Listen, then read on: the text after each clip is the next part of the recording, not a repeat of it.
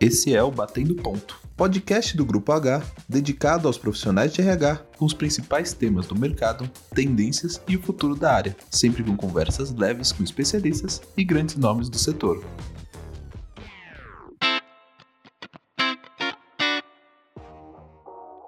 Oi, pessoal, tudo bem? Eu sou Rafael Sorrentino e a gente está aqui no Batendo Ponto. Para a gente continuar a nossa conversa sobre cultura organizacional, a gente vai conversar agora com Camila Gianella, COO da IN. Camila, muito obrigado por aceitar o nosso convite. Obrigada pelo convite. Rafael, eu sou a Camila Janela, sócia da IN, uma consultoria de propósito e gestão de marca. É, estamos no mercado há sete anos e eu estou há 18 trabalhando com marcas em diferentes segmentos do mercado, então com alguma história para contar. Legal. Muito bem. É, muito se fala em marketing sobre isso, sobre a construção de uma marca, né? E muito se fala também agora, principalmente nos últimos anos, sobre como a marca tem que representar as pessoas que estão lá dentro, tem que entender a jornada do seu consumidor. É, pensando em cultura organizacional, pensando em tudo que está envolvido nisso, como que as marcas, as equipes de RH, os gestores, os líderes podem começar a conectar isso para criar realmente uma marca forte, é, transparente e que seja genuína nessa troca? Muito legal a pergunta. É, a, a, gente acredita né, que as marcas nascem de dentro para fora, né, e que as marcas são traduções é, do que você constrói como cultura internamente. É, então, é, e acho que hoje também, né, com todo o nível de informação que a gente tem, a gente não tem mais o dentro e o fora, né? Por isso que é, se tornou essencial, né? Acho que antes era um, um, uma coisa legal de se ter, né? De você ter uma cultura alinhada e que a marca internamente fosse também um reflexo fora, mas tinha algum grau de diferença e você tinha algum grau de, de separação. Hoje você não tem mais essa separação, né? E hoje as pessoas é, é, os funcionários também é, são consumidores da sua marca, né? Ele quer saber aonde ele vai trabalhar, o que, que aquela marca diz sobre ele também, se os valores dele são compatíveis. Então a gente entende que é uma construção é, é, que é super relevante é, e que o RH tem que trabalhar muito lado a lado com o marketing, né? Então assim, no final é, é algo que a liderança, né, o CEO, o presidente, sócio, depende do porte da empresa, a gente entende que qualquer empresa precisa disso, não é mais ah, só se você é uma grande empresa, todo mundo precisa.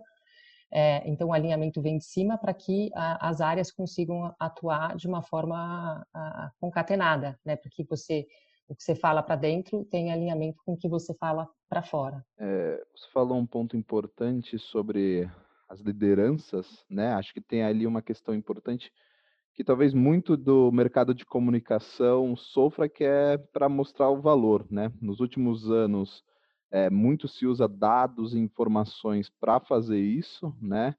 É, mas é, é importante também fazer com que CEOs, a alta liderança, os gestores em si comprem também essa cultura para que ela seja propagada, né?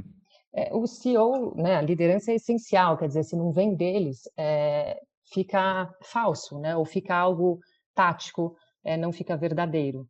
É, então, o, o, estar na pauta estratégica, né, é, é faz toda a diferença e faz com que é, as pessoas também percebam que, que, é verdade, porque se é algo que só ah, o RH está tratando está tentando uh, fazer ser importante na empresa, mas o, o presidente né, não, não, faz o walk the talk, né, não, não, não, reza daquela missa, fica fake. Né? Então, é, de fato, é algo que é, a gente vê que quanto maior, maior a aderência da liderança e ele vê como importante, ele faz a divulgação, ele faz o rollout né, da cultura, ele fala dos valores no dia a dia, é, seja numa comunicação direta, seja numa carta, ou ele demonstra né, nos seus atos, é, a empresa de fato passa a atuar a, de uma forma alinhada com, com a cultura desejada. Então, um ponto legal que é independente do tamanho da empresa, de quantos anos ela tem de mercado, de estrutura física, se é agora na época de pandemia em home office ou num escritório com 50 andares, é, todos devem pensar em marca, em cultura e tudo isso, né? Mas obviamente que existem as suas diferenças, né? Então eu queria que você tentasse fazer um paralelo aí quando uma empresa pequena busca é, construir isso, uma empresa muito grande busca construir isso, o que, que elas devem sempre olhar, o que não pode faltar e quais são potenciais variações né, que elas podem ter?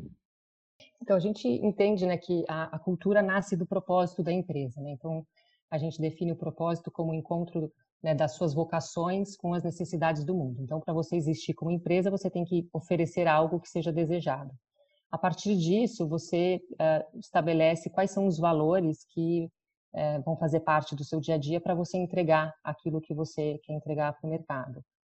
E, e, e, aí, com isso, uh, seja uma empresa pequena né, é, é, ou grande, é, nasce de uma liderança, pode ser uma pessoa, podem ser algumas pessoas, é, mas quando é menor, você garante na conversa do dia a dia, né? Você não precisa de tantos processos.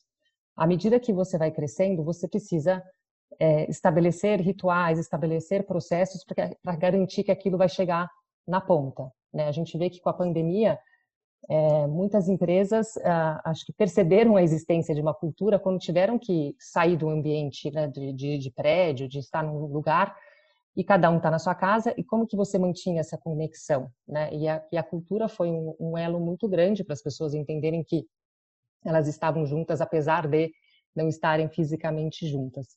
É, então, uh, acho que assim, só para voltar, né, do, do que eu falei no começo, acho que primeiro você tem que entender qual que é o seu propósito, qual que são os seus valores.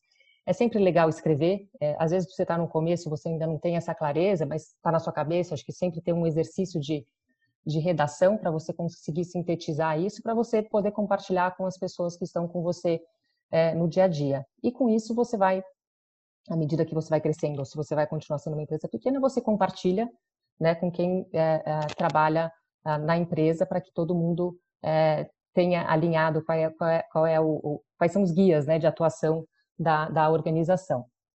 Pensando um pouquinho em processos dessa construção, é, quando a gente olha para marketing, a gente vê muito uma questão de pesquisa de mercado, fala com consumidores e tudo mais.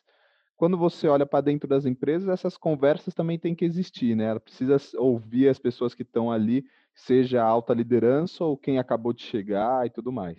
Com certeza, sempre que a gente faz um trabalho, né, e a gente é contratado para fazer é, é, o trabalho, a gente acha super importante, né, ouvir a liderança, mas também ouvir quem está embaixo. Então, a gente sempre faz um trabalho uh, que a gente chama de quali quant, né? Então você ouve individualmente para entender qual é o vocabulário, né? Porque a gente todas as organizações são microcosmos, né? Então são microculturas mesmo. Você tem palavras que são muito ditas, é, você tem frases que às vezes a liderança sempre repete, então aquilo passa a fazer parte do, do vocabulário de todo mundo. Então a gente busca identificar isso, porque quando a gente faz a redação é, do propósito, dos valores, a gente também busca trazer essa autenticidade, sabe? Não é colocar palavras bo na boca dos outros, mas sim usar é, de fato o que é daquela cultura.